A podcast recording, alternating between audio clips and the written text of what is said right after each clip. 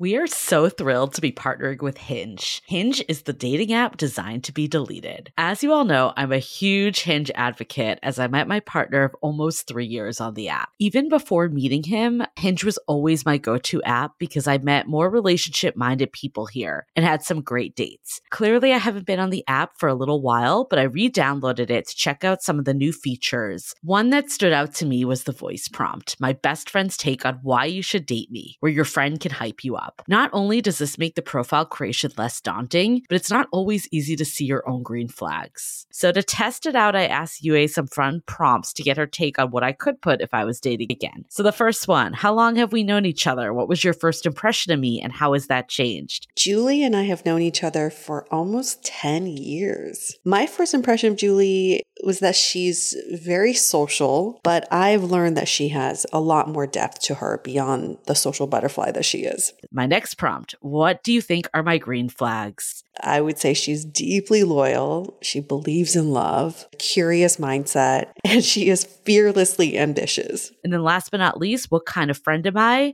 Julie is the kind of friend who will always have your back, no matter what. Damn, that feels nice to hear. So download Hinge and try voice prompts today. Then find someone worth deleting the app for. I love wine, but sometimes it can get really expensive, which is why I'm so excited that today's episode is brought to you by Last Bottle Wines. If you don't know, they're a Napa based online wine shop with a twist. They offer just one hand picked wine per day until it sells out, which is often in hours. So, new day, new wine, always at incredible prices. We're talking 30 to 70% off retail. And the best part is that there's no subscriptions, no fees, and no minimum purchase, just a daily email with a really great wine. They're offering Dateable listeners 10% off your first order with code Dateable. And now is such a great time to join as their marathon sale is coming up on March 28th and 29th. They flip that one day rule on its head and offer back to back deals, which means that wines are only up on the site for a couple minutes at a time and shipping is 100% free. They send us a mini marathon package of some of their favorites, and let me tell you, they were delicious. Sign up at lastbottlewines.com and use the code DATEABLE and find out why Last Bottle is the most fun way to discover and buy amazing wine.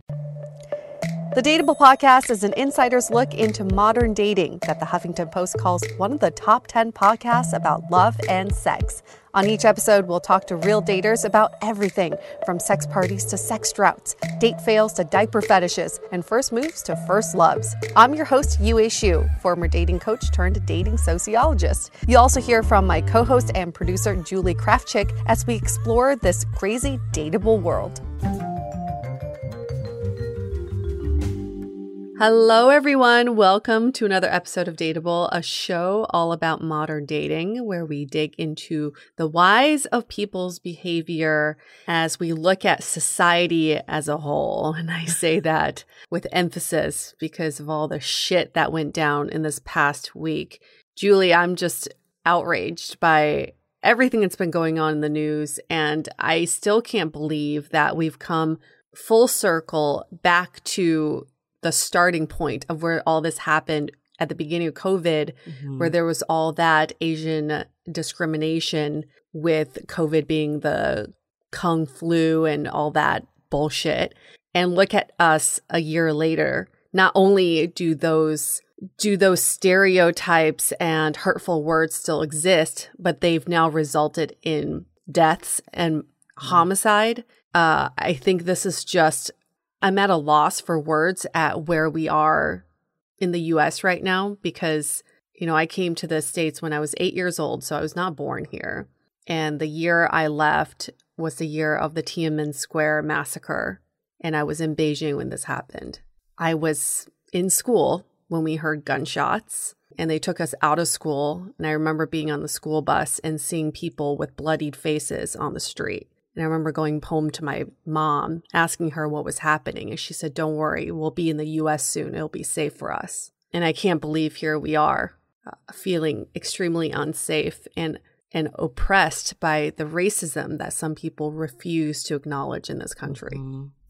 Yeah, I mean, I want to first start off and say, like, I I'm sorry that you are going through this right now. And like all of our Asian listeners, like I think it's incredibly difficult to like see people, you know, like being treated this way. And I think it is the rhetoric from the start of COVID that has set the scene for this. And I think a lot of people are saying this shouldn't have been a surprise that this was going to happen. Like one of our past guests, Mei Lee, who's the mm-hmm. host of mm-hmm. the Mei Lee show, is, you know, the Mei Lee show is basically all about like Asian Americans and lifting Asian Americans up. And she's been, she's been very vocal and did an incredible interview um, on a news channel and said like, this should not be a surprise. This has been like, you know, like when you hear the president say this type of stuff, it does spawn outwards. And I think it's actually, unfortunately, too in theme with our episode this week with toxic yes. masculinity. Unplanned. We actually edited before mm-hmm. all this mm-hmm. happened, but it is a 100% toxic masculinity. This whole like Asian rhetoric, like I remember remember I had male friends that would say like, "Oh, I only like to date Asian women because mm-hmm. they're like small and bendy and, you know, like submissive and quiet." And at the time, like I don't even think I realized like how damaging that narrative was. Like I think like uh, selfishly I was like, "Oh, well that doesn't describe me. That is like they're kind of like lucky in a way that they like have all these men like drooling over them."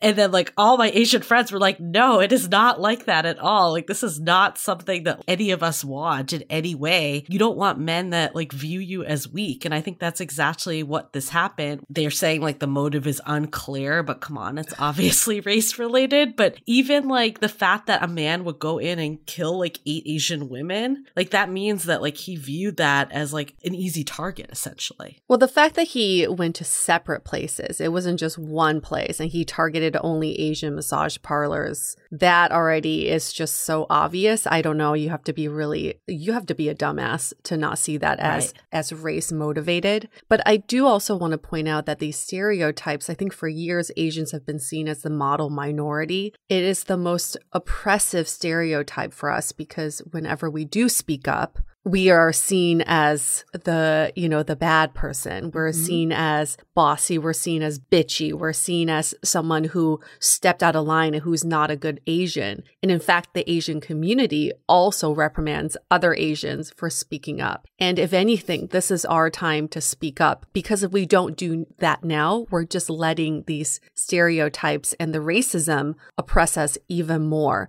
And I know that in the last year, I've been speaking up more at work and I do get looks and I do get comments and surprises. You know, why is she speaking up? She's supposed to be like the good worker, mm-hmm. the hard worker. Well, fuck that. I have right. my own opinions and I came to the US because of this freedom of speech, because I can speak my mind, and so that I don't have to be part of this Tiananmen Square massacre that I was trying to escape from. And here I am feeling the exact same way by the country that I have every right to be in. I feel for all of my Asian brothers and sisters right now. And I thank you for all the allies who've been vocal in supporting us. And we got to let everyone know this is just not fucking okay anymore. Yeah, and I think it's like this compliment of being like, mm. you know, feminine and submissive. Like that mm-hmm. is not a compliment. And I think like, you know, years ago, and this is like all women, I mean, I think Asian women feel it even more. But I think this whole like patriarchy of like mm-hmm. men feeling bigger with someone that's smaller. I think for so long we were fed like you're supposed to be feminine, you're supposed to be like this. So that I think is why like I saw it like, oh, they're actually like seen higher than I am in this regard regard, but that like is not how it is whatsoever. No one wants to be seen as a less than unequal and no one wants to be like the target of someone because of that. Like that's not a compliment in any way. It is not our job to make you feel like you have a big penis. Right. And if exactly. you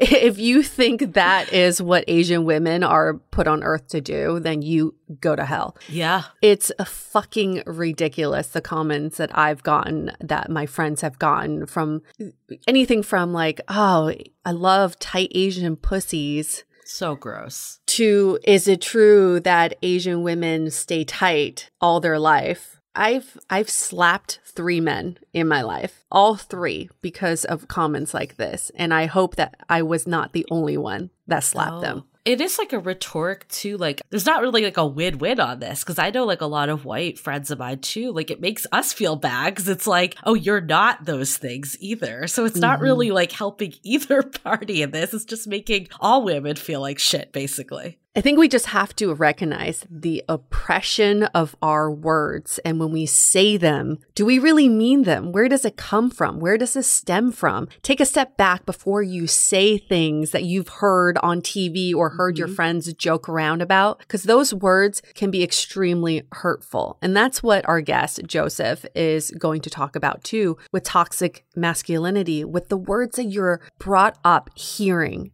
around you, and not just like friends or the media, but even your family. Your parents right. have said certain things that now's the time to st- step back and ask, is this something that is okay to say? And most of the time, it probably is not. Yeah, I thought this was really interesting because I think when I think of toxic masculinity, I actually think of the guy that murdered everyone. like yeah. that is what comes to mind. And the fact that like the cop was like, oh, he had a bad day. Oh it's my like, God. Come on. There are so many other ways to handle a bad day other than killing a bunch of people. Let's like take that for what that is. But I think when I think of toxic masculinity, I think of like someone taking out rage and like, you know, treating women poorly. And there's definitely that side of it. But I think what Joseph brings, especially, which is also interesting because he's an Asian male, which mm-hmm. I think mm-hmm. Asian males also face this like kind of submissive vibe too. Like there's yeah. actually stats that like Asian men are victims of um, crimes more than white men or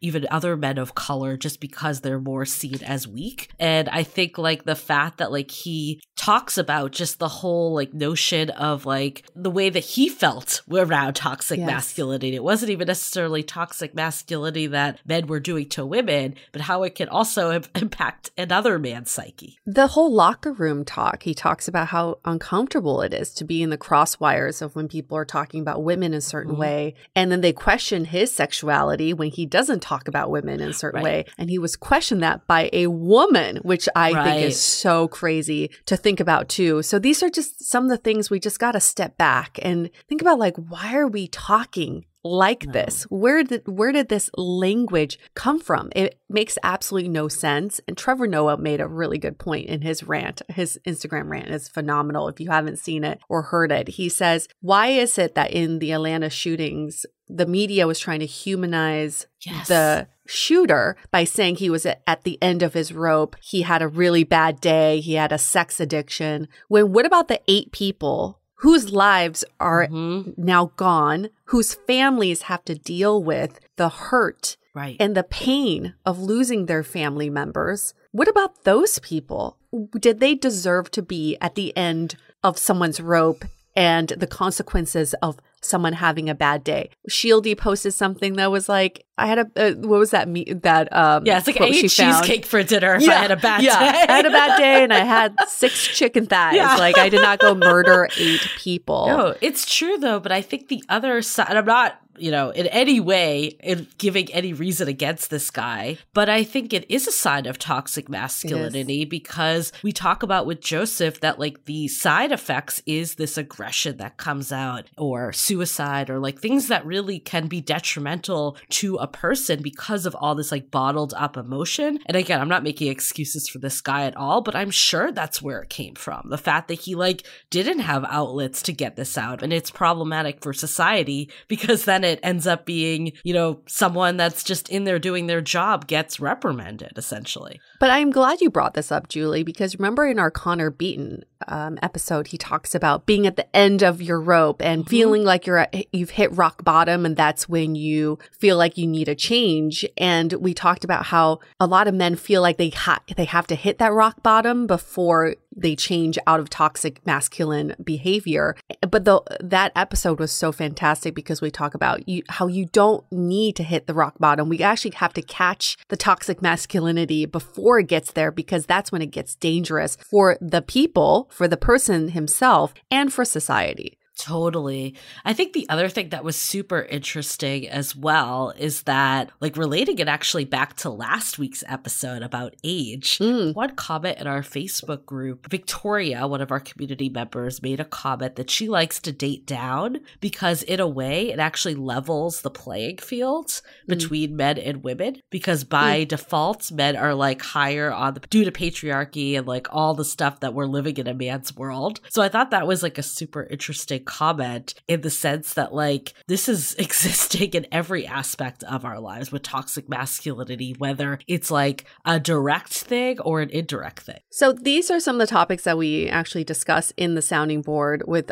other open mind, open heart people who are willing to have these open discussions about them. And that's why we love this community so much. And it, we don't just, we don't just talk about deep topics like this. I mean, obviously this is a very heavy, heavy topic. We also talk about other things like ghosting and breadcrumbing and any other like new dating term that's out there. And we keep it light and fun as well. So if you're looking for that community, especially during this time, and you're craving that support, the community that we've created at the Sounding Board is, I think, one of the best communities out there um, for anybody who's seeking that. And I just want to make a plug for what we've created there. Just go to dateablepodcast.com slash sounding board for all the information. We had a wonderful event with Ken Page on deeper dating, but also finding your core gifts. Julie, were you like, what are my core gifts before this? Like, what does that even mean?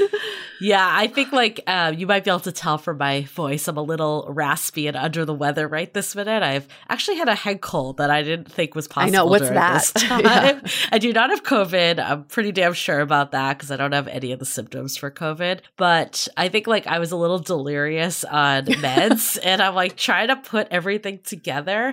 And I think what I realized when I was hopped up on cold meds was that that you know like I think the things because we did bring it back to dating trauma. That was kind of a piece of this. And I think, like, regardless, we all have trauma. I mean, including some of the stuff we were talking about earlier, like, that's traumatic. What I've learned, though, is that the things that sting us the deepest are actually our core gifts. So, mm-hmm. like, I was thinking about it. Like, if ghosting really bothers you, like that mm-hmm. is like so traumatic that you're like fear ghosting happening. Like if you look at the flip side of ghosting, why it bothers you is that someone was not able to close the loop in a way that felt respectful, even though it was like a mm-hmm. difficult conversation. And the way I look at that is like actually your core gift is that you really value that. And that's something mm-hmm. that you're able to do. And that's why it tends to dig really deep for you. What I've learned from all of this conversation is yes, we can feel feel what we need to feel with all the trauma that happens in dating. But at the end of the day, like just sitting in hurt isn't moving us forward. So while we could feel it, like just getting bitter and more bitter, like what is that? How is that helping us? So I love this like rechanneling it into like, I can't deal with these people that are flaky well, that means that I'm pretty damn like reliable and that I mm-hmm. stick with my guns and my plans.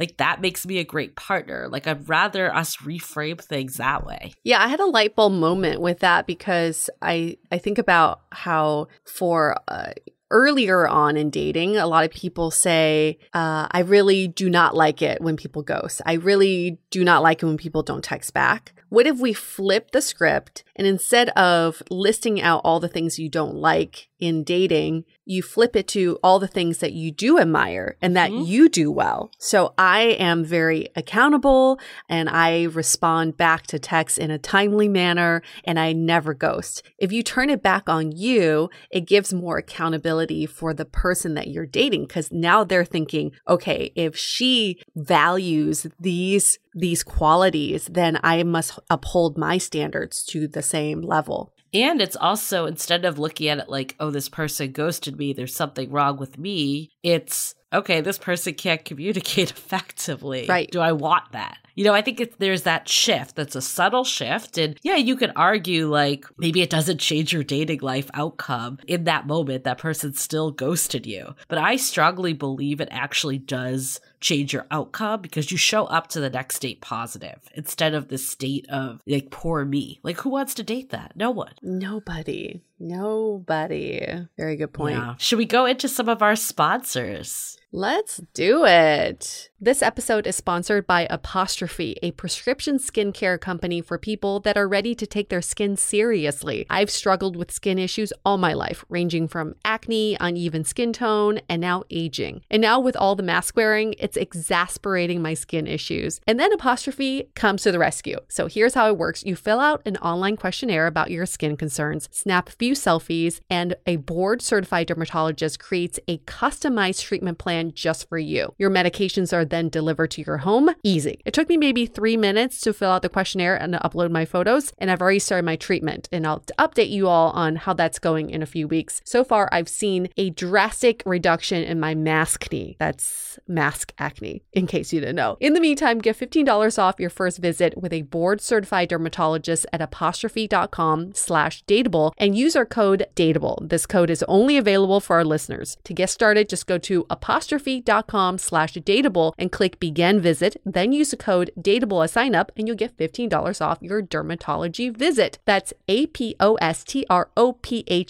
dot com slash D-A-T-E-A-B-L-E and use the code D-A-T-E-A-B-L-E to get your dermatology visit for $15 off. This episode is sponsored by VIIA. We all know there are things that can help set the mood in the bedroom, but did you know a little THC could also do that? Yes, VIIA has developed a unique blend of pleasure enhancing cannabinoids, libido strengthening herbs, and a low dose of THC all into one mind blowing gummy called High Love. This gummy, wow, it will awaken your senses, increase blood flow, and intensify any sexual experience. I've been pleasantly surprised by the High Love gummies because it is just the right amount of THC for me to have a good time without feeling sleepy. And hey, if THC is not your thing, VIIA also offers a wide array of other gummies without it. And everything legally ships in 50 states with discreet packaging directly to your door. So if you're over 21, you can get 15% off and a free pack of award winning Dreams THC plus CBN sleep gummies with our exclusive code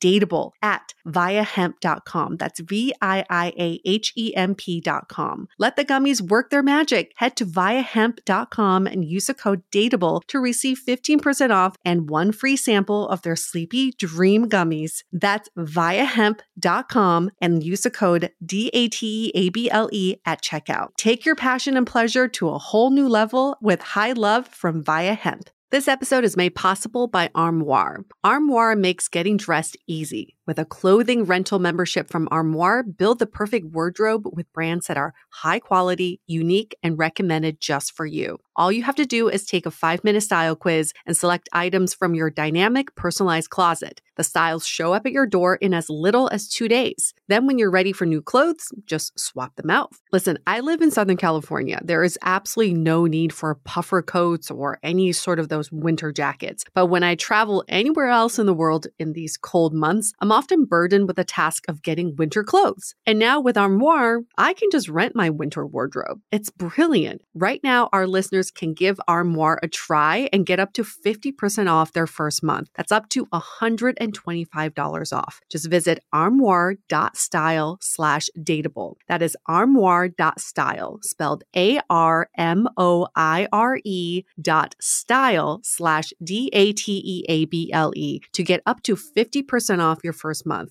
and never worry about what to wear again. Try Armoire today. I have also just been loving Gobble lately. I am like obsessed with it. I feel like it has made my like healthy eating on autopilot, and especially after gaining like the COVID 15, it is exactly what I needed right now. So, like, I am just kind of giving another endorsement that I just absolutely love Gobble. Well, to continue on this Gobble rant, I was tal- talking to a friend who's all about productivity, and he was saying that we spend on average three hours a day cooking and eating. Mm-hmm. Now, those three hours a day, if you are in some sort of uh, career where you can charge an hourly rate, think about what three hours Right. could mean Oh. when it comes to the bottom line. So he started automating. So he's like, I'm automating. I'm giving it out to someone else to cook for me so that I can use that time and spend it on my clients or spend it on my business. Oh, a hundred percent. I think that's what my downfall was. At the start of quarantine, I was cooking all these meals, and then I just got overwhelmed because I didn't have the time. And then I started doing takeout, which is just bad for you So bad. and way more expensive. Also, like Gobble, they like make the whole meal ahead of time. Essentially, it takes like fifteen minutes, and it is legit restaurant quality. I don't like really like prop it up gobble, but I think I've sold like four friends in the last week because I'm obsessed with it. Okay, enough about my gobble talk. I know you're all hungry, but we have more important things to talk about. Let's talk about toxic masculinity. Here's Joseph.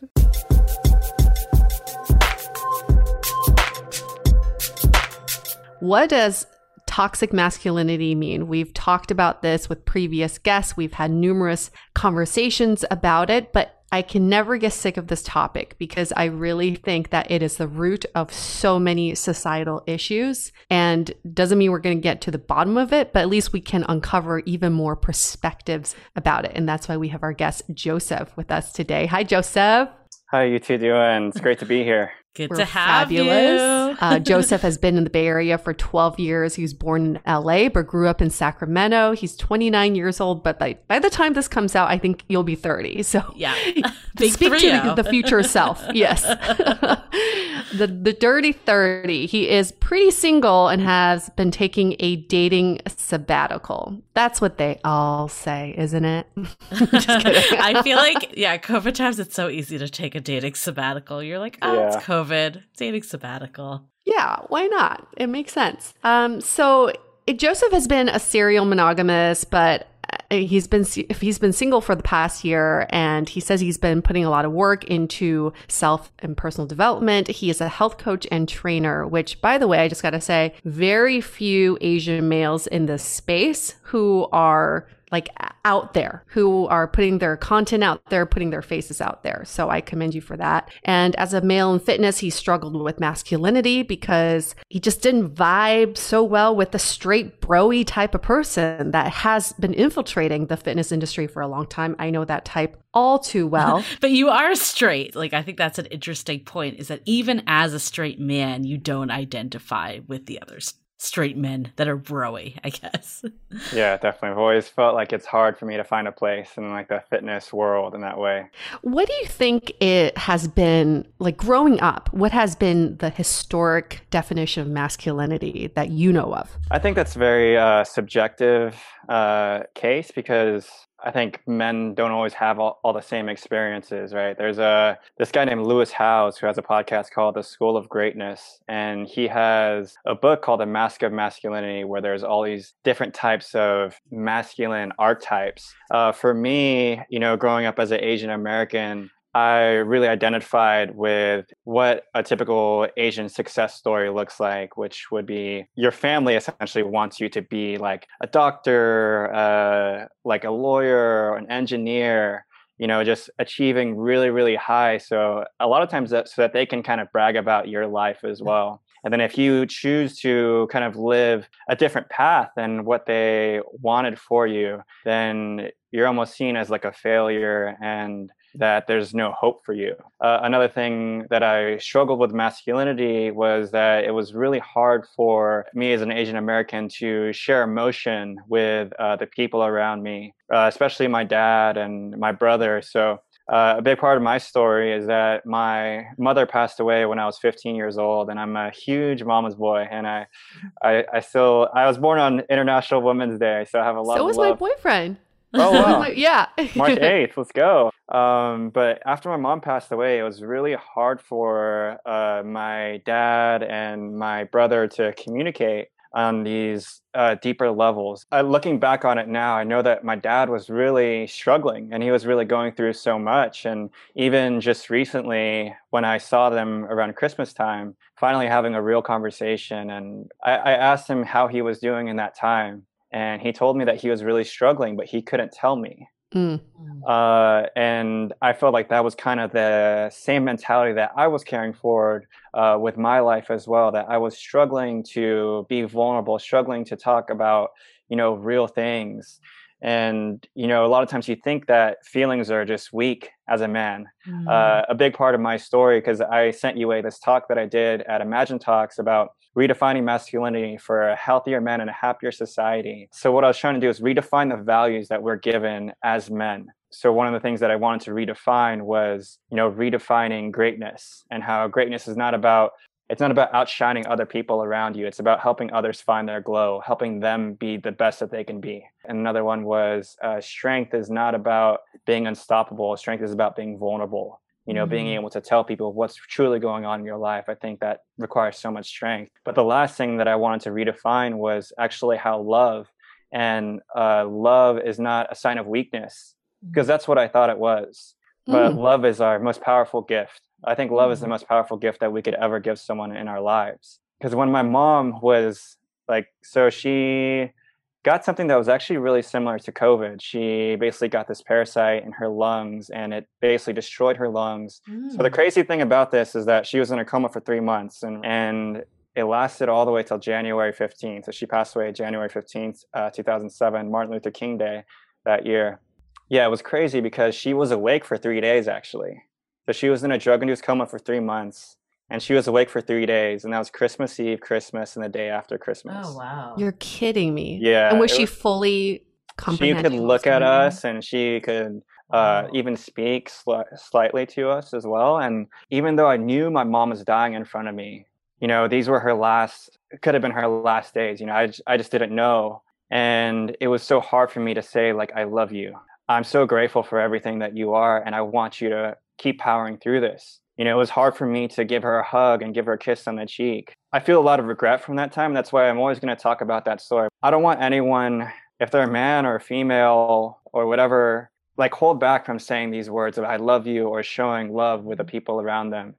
I want to drill into this like love as a weakness. Like, how has this shown yeah. up in your romantic relationships also? Yeah. Where did you get that notion in the first place? so where I got that notion, I guess just growing up, like I said, in a in an Asian family, it was really hard for us to uh, show love and appreciation for uh, the people around us, um, if that was your family members or your friends. How it comes into relationships, a lot of times struggling to to let people know what's going on inside situations. Because even now, I'm looking at situations that I've gone through in my most previous relationship and being like, wow, I, I really messed up here and I could have made the situation a lot better if I uh, did the work on myself. So there's a lot of power in just holding someone in a conversation, right? So if I was having an argument with my ex girlfriend and she was yelling at me, saying whatever she wanted to. And then at the end of it, when we're breaking up, she said, You know, I wish you could have just hold, held me.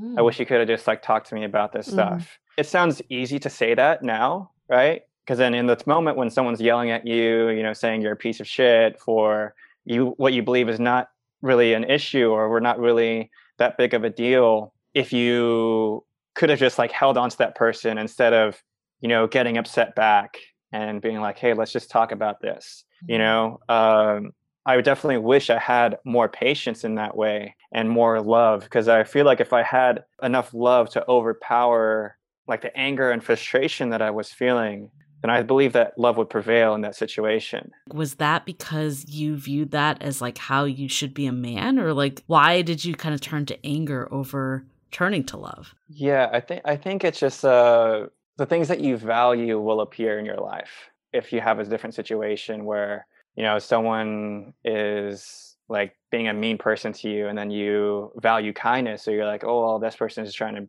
like make me feel like shit, but I'm going to try and return kindness to them. I think that would make a difference if that's what you value. And I think if you continue to value love in every situation, I think that's what's going to get revealed. You know, so I think uh, as a as a man, uh, I think sometimes it still is a little bit more difficult to share that value if you can kind of think about other values that are not that you hold on to, but other values that are, I guess, distracting from wanting to do that. I want to take a step back and use the term that Tim Ferriss uses is double click on these moments in your life. And we all have these defining moments in our life that propel us to be who we are today and what we stand for. So I identify two just by your story alone. One is the moment your dad told you that he was struggling, but he couldn't tell you. So let's go back to that moment. How did you feel when he told you that? And how did it motivate you to change that that school of thought yeah i you know i feel like as men uh, a toxic masculinity will show up in a lot of different ways, right? I think there's different levels of it. You know, you can see things like a physical abuse, emotional abuse, right? And then you also see suicide as you know a side effect of toxic masculinity but i think what can sometimes be more damaging is the subtleties of it right where someone inside is screaming for help and you know they're just getting so crushed and they're feeling so much pain inside but they refuse to share that. And they're not able to be vulnerable they're not able to ask for help. Sometimes men we struggle with letting people know what's deeply going on inside of our hearts because we're afraid to feel weak when in actuality like some of the most important conversations that we need to have are the conversations that are going on inside of us so that takes me to that next defining moment in your life which is you didn't have, you haven't talked about it, but I think it will be a defining moment when we hear about it. It's the first time you said I love you. Can you take us back to that time to the person you said it to and how did you work up the courage to say those words? Um yeah, I think it was really really hard for me, you know. It's just like something that you kind of like hold in and then it was actually like a very emotionally intimate relationship and a sexually intimate relationship so I think it was like after that when you have all the endorphins going, and then you're like, wow, you know. Um, how old were you, and how did you say it? Yeah, I, I, think it was probably when I was freshman in college. Uh, it's kind of my first real relationship. I don't know. I guess it wasn't like this epic, like romantic. I think the thing that's tough about what I went through is that you know when I lost my mom, I wanted to cling to partnership actually. So mm. I wanted to cling to these women because I was trying to fill a void as well of like, you know, mm. me losing that motherly figure. And I think a lot of times it ended, it, it made me like really move forward really fast with mm. uh, some relationships and, you know, kind of going to a place where we're like really codependent and, you know, probably, I think I probably said, I love you like within a month or something. Oh, wow. Like just running and gunning and being like, all right, let's, let's do all the things. You know, I've been waiting for this and thinking like I'm at 18 years old, ready for marriage. I'm like, no. Wait, so how did you get over the fear? Because you were saying earlier that like I love you was this like super scary thing to say that yeah. you felt like you couldn't do, but then a month in, that's like that's just you know a total that's 180. Fast. How did how did you make that change? I, th- I think the thing that's funny is that you know I, I remember hearing this there. It's like men will speak at different tones, right? When they're speaking with different people, like when it's with their bros, they're like, "Hey, what's up, bro? Like, how you doing?" or if it's like with their family, it's probably a little bit more normal. And then when they're when they're, they're with their like girls or their partners, you know, the girls or guys, whoever it is, their partners, they'll be like speaking a lot higher pitch. So it's a completely different setting where I was like, "Oh, I love you," Yeah. is that how you? No one it? else would see that, you know. So I'd be like, "Oh, no one's gonna know." So that's like the opposite though of what you were describing earlier with toxic mm-hmm. masculinity mm-hmm. keeping it all in. Like how did you make that shift? Like I think I'm still like curious like what happened mm-hmm. that made you ultimately be like I don't want to be this type of guy. I'm just going to let my feelings out and let these women know exactly how I feel. Huh. So I think I think this toxic masculinity thing is also it's like a really layered situation because uh, I think there's toxic masculinity that's like as a person as a whole like what they're going through their whole entire experience. And i don't think it's going to necessarily translate fully to okay toxic masculinity also just in, in dating come up in that way as well. Does that does that make sense? Maybe there are two ways that toxic mas- masculinity can manifest. This is how i see it in, in the books i've read about it. It's manifests either in some sort of physical behavior, so like violence or or suicide because it's from like repressing feelings from childhood trauma, right? Another way toxic masculinity manifests is you disconnect your words to your feelings. So where where we see that is in the form of fuck boys. They have no problems telling you everything you want to hear but it doesn't connect with their heart and they're able to leave much faster because they've they've trained for years to separate their words from their deep down feelings that they haven't addressed. Mm-hmm. So I can see how someone who didn't grow up saying, I love you, can then also quickly say, I love you to get the affections, to get close to someone mm-hmm. without actually feeling what that means. And also, I wonder if there's some of it that, like you, like you said, that you were kind of displacing feelings for your mother, like onto yeah. these women's. Like looking back, do you think you actually did truly love them, or like, like did you just fall fast because you were displacing that love, or like did you just really have that love to give? I think that was a big part of it because, um, yeah, this is actually really helpful because I think a lot of times in my first relationships was definitely built around like sexual intimacy you know, because I thought that's what I was supposed to do. You know, I, I was a super late bloomer. I got my first kiss when I was 18 years old, and my first like actual real relationship was when I was a freshman in college. And then that relationship was actually really built around, you know, like sex. And mm. when, and I, I kind of like wanted to see the end of the relationship, I knew that it wasn't really a true thing. It wasn't really like this full on, like emotionally mature relationship. In a lot of ways, it was actually me doing what I thought a man was supposed to do. And that was like, you know, I think, yeah, it's definitely true is that I built a lot of relationships around like sexual intimacy and thinking that was love. So I think I got really close with these people really fast because, you know, we had that sexual connection.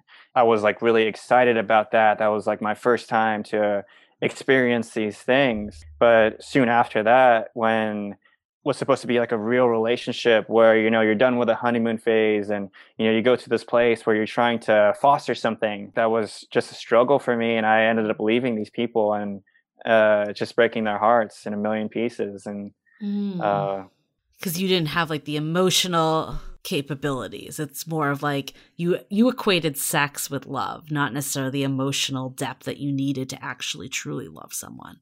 Yeah and i think i think it can be easily disguised right? Mm-hmm. Because it's Mm-hmm. a very intimate connection. After I graduated college, there was uh, my that last relationship was probably the uh, most kind of codependent relationship. And then uh, after those, I was with a girl who was doing a lot more self work and uh, able to create these boundaries. And I started reading more and educating myself on these issues as well. I think as a man, I think a lot of times we don't know we don't have the education behind oh this is how you create better boundaries or mm-hmm. oh this person needs to live their own life and i just need to support them and stuff you know it's more like oh i want to do my thing and then they're gonna do they're gonna like be around me as well and you know support me in my thing and sometimes it might be hard to create the right boundaries unless you have the education you're doing the work on yourself to see what the issues are coming up this it sounds like this relationship really did help you like start to kind of become more emotionally available and like really get in touch with that side. And i think that is so fascinating that that you thought that you had all this love but it was really displaced in sex. Like is there anything else in terms of like typical toxic masculinity traits that you experienced at one point and now you feel like you've kind of overcome? Huh i yeah, I, I really learned a lot from being in that relationship. But also, I think for me, that was a really important moment of my life when I was starting to meet like really good friends and men that I looked up to. So, one thing that I struggled with was being vulnerable and like letting people know that uh, I needed to work on myself or, you know, letting mm-hmm. people know about the mistakes that I had. And I actually have a really good friend of mine he was one of my really good friends that I was able to like have conversations with him about, you know, relationship stuff. And he's a lot older than me as well. He like recommended me like reading different books and he is like he had a, a past marriage that didn't work out and he was able to share with me a lot of the things that he's gone through and he has been able to uh, learn over time. So i struggled before with creating solid relationships with men that i look up to mm. you know and i think a big part of the rite of passage of being a better man is to just be around like men that you feel like you can look up to that you know are going to have your back and that are going to help you be a better person. Uh, and i didn't have that before so I think I was probably I probably only had that when I was 27 or 28. You know, I, I, felt like it was hard for me to look up to the people who like the men in my life actually and i struggled with having close intimate relationships I think there are several areas where toxic masculinity shows up that are so subtle that we don't recognize them. And you say you didn't recognize them till your late 20s. I recently just recognized them and I'm 40. So you are 10 steps ahead of everyone else, I would say. I'll give you some examples of when I look back in my life and how I perpetuated this kind of behavior. One is I took my male cousin to a club when he was 18, and the whole time I was just telling him to hook up with girls. It's like, go find a Mm. girl, go take a chick home. Never in any universe would I tell that to a guy that I would want to date. Oh, Right. it's awesome if you go to a club and sleep with random people. But for some reason, as my male cousin, I felt like I had to start him young on that kind of behavior. And you would never do that for a woman either. Like ever. A girlfriend, you would never do that for. Hell no. The second time I recognized this behavior was I was listening to my guy friends body shame each other. Yo, man, mm. you're looking kind of fat. Like, what's going on? Got those cheeseburgers on you? Oh, yeah, you you must be related to my cousin because he's fat too. Like, wait, that's not okay. Those are times I should have been like, you guys, that's not cool. Because even though I think these men can put up a front and say, oh, it's funny, we're just like, we're just giving each other shit, Bros. they're Yeah. being bros that are just so damaging to their own self confidence. And the third time I recognized this was I I work in a male dominated industry and there's always locker room talk always. And i always thought to fit in i join in on that locker room talk. Yo who's hot? You who would i sleep with if i if i had the chance? And i always thought that was a way to fit in when it really was my moment to say guys that's just not okay. Being in the crossfires with that locker room talk how does that make you feel especially in this industry and has there ever been a time where you sort of stopped the conversation and said, I'm just not cool with this? Yeah, definitely. I definitely do experience that. Even even still, you you'll go um, if I hang out with you know some straight guys, some like some of the guys that like do like a lot of calisthenics outside or something, or we'll, they'll have like these conversations, being like, "Oh yeah, where where's this girl? You better be sleeping with her," and stuff like that.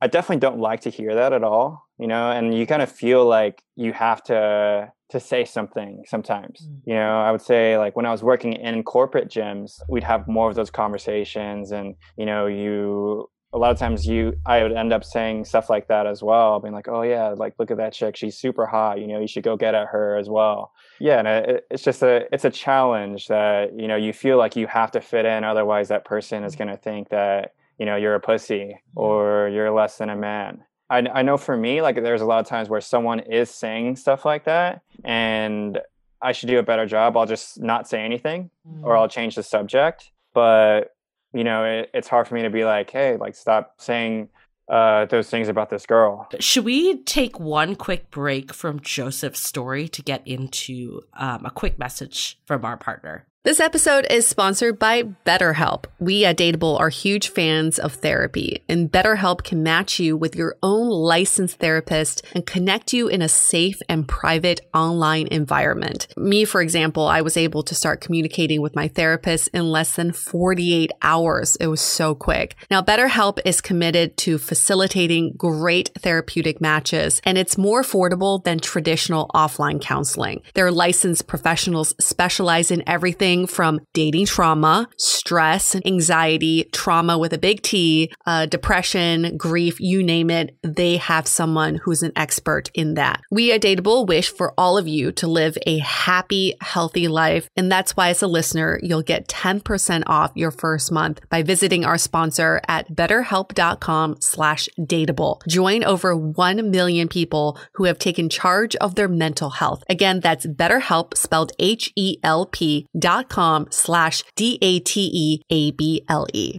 So even now that you're like self-aware, it's still difficult. You're saying to Yeah, I, I think uh, there's like a fear. I think a lot of men will probably have a fear that you know we're not going to be accepted into like this clan. You know, it's like kind of that clan mentality where it's like, oh, everyone's trying to fit in, everyone's trying to have the same conversation, the same talk. And I think that's why a lot of times I felt like you know I didn't feel at place in a lot of fitness world environments uh, because a lot of the talk would be built around that. You know, you start talking with the Mm. trainers uh, about like you know some girls that are coming in that you you have a crush on, and you want to kind of like follow them or whatever inside the gym, and just make them feel all awkward and weird, and you kind of feel like you have to be be that person. So did you always feel this way? Like even like growing up, did you feel like out of place when men would talk this way or was this something new that you realized later in life? I think a lot of times you feel like less of a man.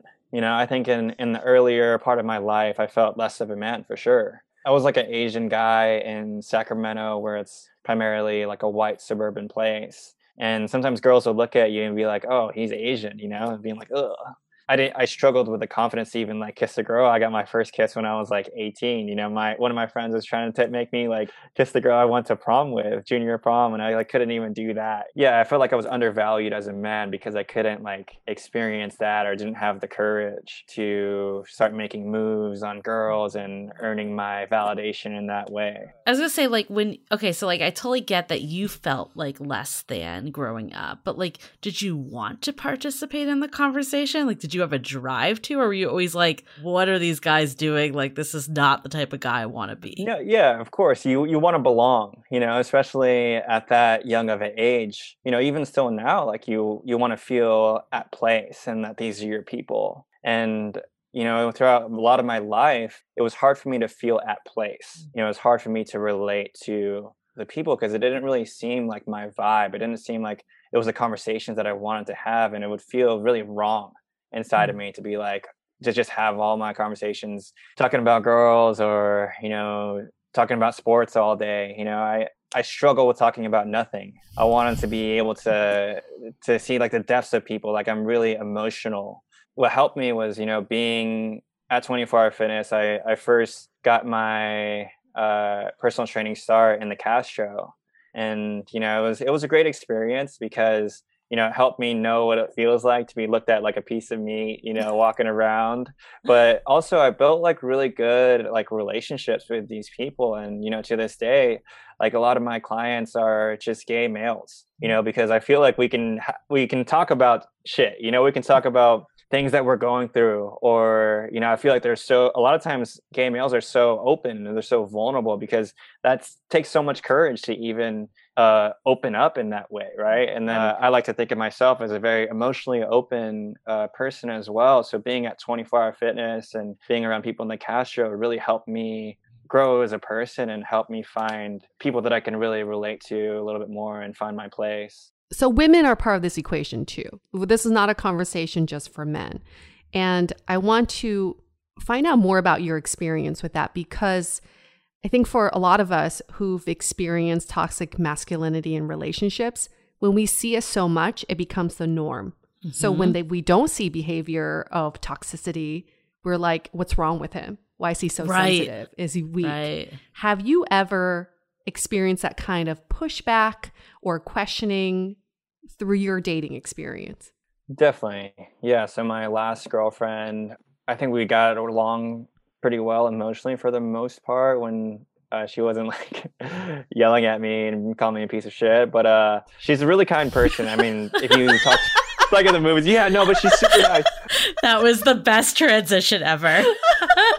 so the th- thing is, like, seeing someone outside of a relationship is a lot of times completely different from in that relationship, right? So she can be around her friends. They can be like, "Oh, wow, she's such a nice person. You know, she's mm-hmm. amazing, so kind, so warm." And then they'll look at you, being like, "What the heck is your problem? Like, how come, how come you?" yeah why are you guys struggling because she's so like kind and warm so with her she would accuse me of being gay like every every time I'd be hanging no. out with some of my friends that were gay. Yeah, so uh, I made a video for one of my friends, and he's like a SoulCycle instructor. He's openly gay, and he has a nonprofit for gay men of color or LGBTQ youth of color. And I made this video for him because we could really relate on spirituality and all these different levels like he wants to do good in the world he wants people to feel seen and heard and to have a platform and i made this video for him and after i made that she was like hey what's up with you and this guy like are you guys seeing each other like does he mm, he loves wow. he likes you he likes you can't you see that and then uh, she started like really accusing me of being gay and kind of quite pretty frequently. How did that make you feel? It's it's tough because I feel like I just want to be accepting of people. Mm-hmm. I want to be loving to people, and you know, I end up hanging out with a lot of like gay guys because we can be more vulnerable. Mm-hmm. And I'm pretty open about like I want to fight for LGBTQ rights in church. Like I want to fight for them. I want to be an ally. But then it sucks to have someone just see that love and appreciation for a group of people and she just automatically just thinks it's because you know you want to have sex with them or i don't know well, it sounds like she wasn't accepting you as you were essentially. And Yeah. I think it's like and I've I've heard this from other experts too. It's like us as women, like oftentimes we say we want this really emotional man, but then when they break down crying, we- we think something's wrong or we think like, Mhm. you know, like there's some like they're too feminine or they're too like they're gay, like whatever it may be. Like how is that going to help men be able to be who they really are if that's what the reaction is when they actually Mhm. show just their true colors and vulnerability. definitely I, th- I think it's so interesting because you actually see a lot of females in fitness that are like super have like super masculine energy and then you know a lot of times i'll like talk to them like how you doing like i know that you just had this loss in your family like do you want to talk about it? Like i'm here for you. And then that's even hard for them too you know? So a lot of times they'll have such like a masculine energy that it'll be hard for them to be vulnerable it'll be hard for them to ever feel weak. When you're pushed to be quote unquote masculine, it makes you remove yourself from who you authentically are. And that's what when we see violent behavior, outlash, that's when we see people becoming something that they're not because they're being pushed Mhm. into this category that they don't feel they can relate to. And I, I find that so disheartening because I can't imagine how many men are in this position, how lonely and isolating it must feel to constantly, you use the word disguise, Joseph. I think that is a word to disguise themselves as this person that they're they truly aren't. Yeah, I mean, I was looking up just like in preparation of this, like some of the major ways that toxic masculinity shows up in relationships. And I think we've hit a bunch of them. Like one being not showing pain, expressing feelings, which is mm-hmm. basically what you were just saying. It's like this fear of doing that because this is the reaction that's going to be. So I'm just going to bottle it up and not show it and not be less than a man. The other one was not asking for help. And then the third one I've definitely talked about is sexual virility dominance in women and just like viewing sex as kind of like that gauge, which we talked about earlier, and then using violence to solve conflict. Maybe let's double click in the not asking for help. Like, have you seen that one? In relationships. Yeah, I, th- I think uh, that's one of the reasons why I wasn't growing before. I mentioned that earlier is that one of the main ways that I grew as a man was just asking my friend who was previously married and has like lived a much longer life about you know how how can i be a better man in this? You mm-hmm. know how can i i guess like look at my mistakes? And i think a lot of times i wasn't looking at that. I didn't want to do the work because i didn't know i i didn't have anyone to kind of like ask or how do how can i be better? You know i just a lot of times in relationships we end up doing just what we know. Yeah, we just know what we see in our parents or uh, in you know movies, TV shows, and we believe this is what we should act like. And if we don't have those relationships in our lives where you know we can ask people for help on how to be a better man and how to be better in relationship, and we're just not going to really grow as much as we we need to. So, what are some ways that you're growing today? Like, how are you working to become a better man every day? Yeah, I, th- I think uh, in terms of relationship, I, I actually uh, I think a big mistake of mine recently was uh, this last year. Like I went from that relationship with this girl who was very like emotionally kind of like working on herself and a little bit more mature, and then I, as soon as I got out of that relationship, I kind of jumped into another one super fast and usually i'll take like a, a year to kind of grow and and work on myself but Was that the toxic one that thought you were gay? yeah, yeah. Okay. So I jumped into that one, and, and there were some books that I wanted to read after that previous relationship was ending, uh, and one of them was called "Getting to Commitment." And I think one thing that's really cool is that they they changed their wording to kind of relate a little bit more to the masculine reader. I feel like a lot of times, you know, when you're reading like dating books, it's like Brene Brown, like talking about vulnerability and all this like sweet stuff. And I love Brene Brown. I read so much Brene Brown, but it's not appealing to the average male, though. I can Yeah, see what yeah. you're saying. Right. Well, it wasn't written for men. It wasn't yeah. Uh, but this book called getting to commitment i really like the wording that they use. Like each chapter is you know the courage to do this you know the courage to stop blaming the courage to be Mm. vulnerable. There's all these different strategies that they had about where you should have courage uh, courage to stay grounded and to not just like let your mind just go to a whole other place of like fantasy. Uh, so i think that was like super important for me to see something that i could actually relate to a little bit more you know to see like oh wow if someone could change the val like being a better man as being more courageous in a relationship that's when i was like oh wow like i i actually want to do this you know because it's a courageous act and it's like you know that's what we kind of i guess associate with like oh like a knight in shining armor you know stuff like that and to see that wording made me feel a lot more comfortable with uh, doing that work there I'm also seeing a meditation coach right now. She has been really impactful in my life. It's pretty crazy because, you know, I did a course on meditation, this like 15 day short one, just to have like a one on one kind of conversation with this girl. And she's taught me a meditation that's very simple. You know, it's just focused on your breath for you know 15 30 minutes. And in those times like i'll visualize myself going through those like past mistakes and being like oh this is what i should have done in the situation. You know i wish that so that's why i was talking about that girl who was like super toxic in my life.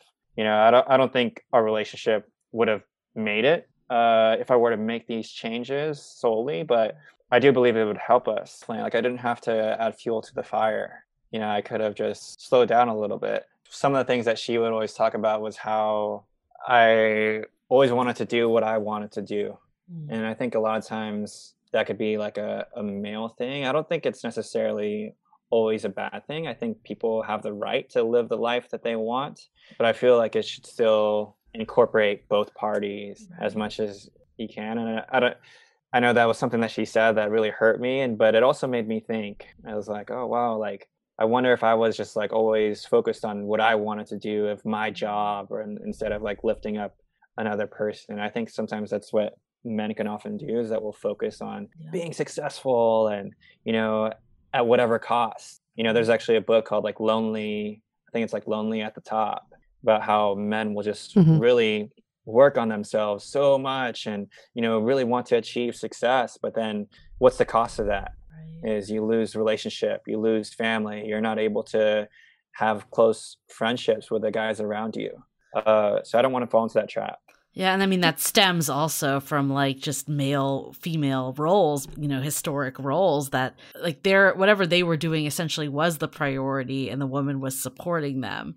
And obviously that's not the world we live in today, but there is that toxicity that hasn't fully evaporated from that day and age as well. Absolutely. And that just shows that toxic masculinity doesn't have to be negative behavior. No. And I think there may be some listeners thinking, "Oh, I, I'm not toxic masculinist or whatever. I, I, I'm a good person." But what you just described was taking control of your life and being independent and making decisions could be a product of toxic masculinity Yep. when you forget to involve the other people in your life. So, what are some ways people can recognize if they do have this some level of toxic toxic masculinity in them, which I would argue most men do. All men. Yeah. I feel like, first of all, Joseph's like the least toxic man I think we've ever talked to, but I feel like. But I feel like it's just because it's been ingrained in you for so long, right? It's like not even your fault. It's just that, like, it's deep. Like, we're really like unraveling like years and years of patriarchy, right? Yeah, I think uh, what it comes down to is having the ability to see yourself almost like as a third person. You know, being able to to look at yourself from a different perspective. And a lot of times that happens through journaling, where you're like, "Oh, why is this not relationship not working out? Is there something that?" And like really going deep into it. So I, so just looking over like, "Hey, uh, this relationship didn't work out. Was there something of value that I was holding that you know wasn't serving me Mm. And where did that come from? Why is that the case? You know, how does that affect me and my partner? Right? Uh, just really going deep into it and just creating that emotion and figuring it out. You know, and another thing that he said is that, you know, when you're inside of a jar, say if you're inside of a jar, you wouldn't be able to read what's on the label of the jar you know, because mm-hmm. you're inside of it. So you have to be able to look outwards. And I've been having such really good talks with my brother actually. Uh, so he's always reading these books and stuff on his relationships. You know, he's been letting me speak a little bit more into his life as well. And I'm, I'm so grateful that he's able to talk to me about, you know, the stuff that he's going through. We just need sometimes that other person's perspective. If we can't do that for ourselves, and we, of course we want to have the tools to do that, but it's always going to be nice to have someone else who is like a brother physical brother real brother or you know a close friend that they can really look at your life and be like hey man like you know this happened for this reason probably and you know how do you feel about that i think one thing that i'm learning is that it takes so much humility to look at yourself and being like mm. hey you know, because there can be an issue and there can be a clear issue that someone's fucking yelling at you saying you're a piece of shit, right? That's mm-hmm. a huge issue. But that doesn't mean that you're not messing up either, you know? So, like, being like, oh shit, you know, like one of the things that I've learned, I think, in that book, Getting to Commitment, is that it's never like a 60 40 split or a 50 50 split in a relationship. It's always 100 100. You know, we mm. always have to take 100% of these issues, right? So it's like sometimes if someone's treating us like shit, and it's a tough relationship we're like hey like they're fucking 70% responsible of this mistake and i'm 30% responsible so i'm just not going to forget about it but it's like you're not doing any work. You're not learning about yourself. Right. And i mean obviously there's toxic relationships and that's probably another whole episode for another day. But i think in most relationships there's a reason you're there to begin with right? Mm-hmm. like for the most part again i don't want to say 100% but for the most part there's good in it too. So i think that accountability is like really important. And i think the old toxicity of men would just be like oh it's all her fault. She's overreacting like kind of undermining it a bit. And I was like looking at some, just doing some research before this episode too. And there was definitely like, I think you hit the nail on the head. It's like it shows up in really slight ways. Like I think we think of it as like sexism or rage or, you know, mm-hmm. like the mm-hmm. extremes. But I was reading one example about like, I don't know if this has happened to you, Yue, but it's like when you don't respond to someone on a dating app right away and then they start mm. like harassing you that is a form of entitlement yeah, mm-hmm. exactly. It, it, off balances you two, right? It's already saying like I have power over you, mm. so I can just demand your time, and that I can say like talk to me when it's convenient for me, and get upset if you don't do that. I would not have thought that was toxic masculinity. I always thought it was like a sign of a red flag for sure, but I never equated it to toxic masculinity. Mm. But it yeah i mean i think that kind of like brings me to some takeaways um, mm-hmm. I think like one of the things that definitely came up for me in this discussion, like first of all, thank you for being so vulnerable with us. I feel like definitely mm-hmm. learned like a lot of just like thought processes and all that, but I think so much of it when things like the toxic behaviors that show up really come down to the fact that someone hasn't taken the time to do the self work, and it's hard for men. Like I want to recognize that it's hard for men because as women we are kind of encouraged to, you know, go against the grain in recent years, especially with feminism and all that. It's starting to happen with men. We've had a lot of these like redefining masculinity talks, but it's a long process. And I think men have been bucketed into like one group for so long of like, this is how you behave as a man. And I think it is hard to unravel. And I think it does take that time. And as women, we also need to support men. Like if they start crying, we cannot like make fun of people because that is going to suppress it even more. When it shows up, like obviously, I'm not saying stand for bad behavior, but also try to have some compassion for this person that they just are not able to like articulate and handle their emotions essentially. My takeaway is that the onus is not just on the men. In fact, the onus is not just on the men who think that they've been victim to toxic masculinity. The onus is on all of us because let's look at the cycle of dating. You get someone who's a toxic masculine person dating someone, dating a woman where he tells her everything that she wants to hear. and then he leaves her and breaks her heart. She, her heart is stomped to pieces. She's now a man hater. So mm-hmm. then she spreads the hate of men. And the next relationship she gets into, it becomes a guilty until proven innocent situation. And it's cyclical because then she's going to have a negative behavior in this relationship. It starts out toxic because of the previous one. And then he's going to respond to that with more to- toxic masculinity. So it just repeats and repeats. So I really feel like, at least in the last year, I've made it a priority for myself to stop this sort of behavior right when mm-hmm. it happens, to address it right there and then and say, this is not okay. I'm not okay right. with this conversation. I'm not okay with the way you're talking about this. I'm not okay with how I feel in this situation because it is toxic. Let's address it now. That is the only way to stop it. We cannot mm-hmm. Count on the men to be more self aware and to read these books and to journal because men can do all they want right now and they many are. And I commend you, Joseph, for mm-hmm. leading the pack here. And I'm so happy you came on to tell us your story. But in addition to that, everybody else in society has to stop this behavior and also reward good behavior. And let's mm-hmm. keep that in mind because it's got to stop now and it stops with us.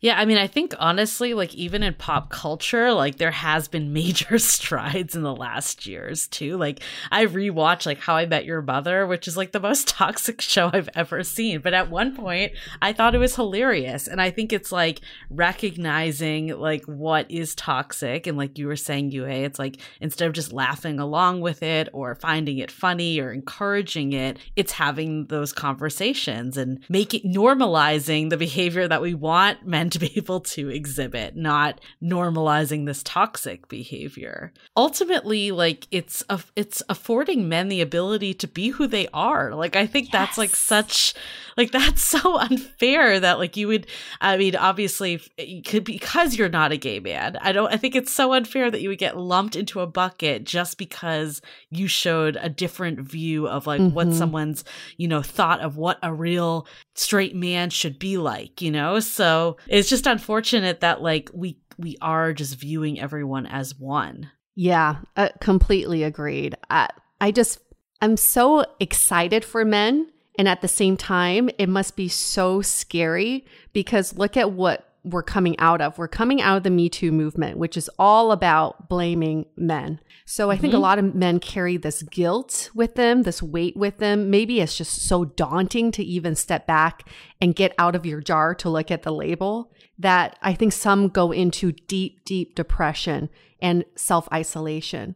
So I really hope that this conversation can encourage and motivate those of you who feel like you've gone down that that dark dark place and know that you can crawl right back out because there are people willing to support you out of that place and us to begin with and Joseph to begin with. And I have a feeling Joseph you're you're tasked with this responsibility of mentoring others who are also trying to get out no matter how old they are. They could be my dad is approaching 70 and the man is barely crawling out of this dark place. We lost my grandpa, his father, end of last year, and my dad has not said a peep about it. It's been months, and the guy just has shown no emotion about it. And I think it's unfortunate that he's in that place where he's holding it all in.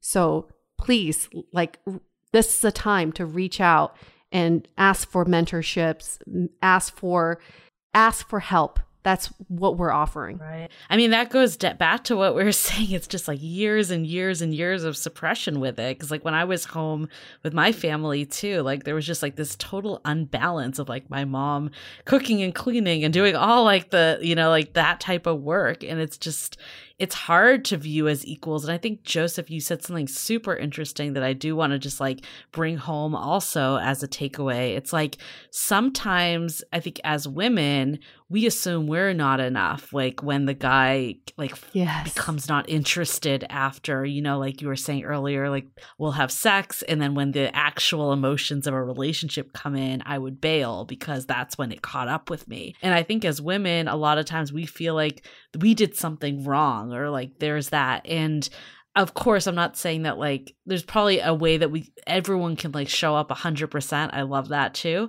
and meet the person but i think sometimes it's just having that like understanding that that person just might still might be figuring out their own emotional self and it's not a reflection on you.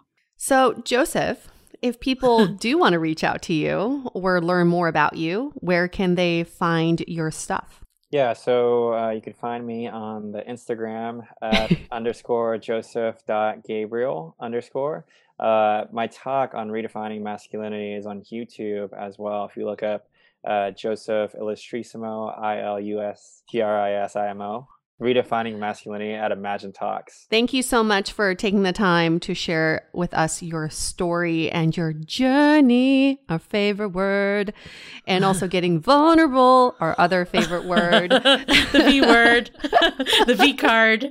the V card. Thanks for giving us thanks for giving us your V card for everyone listening right now, it, we are constantly looking for great guests like Joseph who are going through their own journeys, who want to share where they've arrived and where they're planning to go. So if you fit into that category, let us know. We love to have you as a guest on our show or nominate someone as well. If you've been pondering this topic of toxic masculinity and how it plays into your life, share your story. We're all about providing this platform for different perspectives.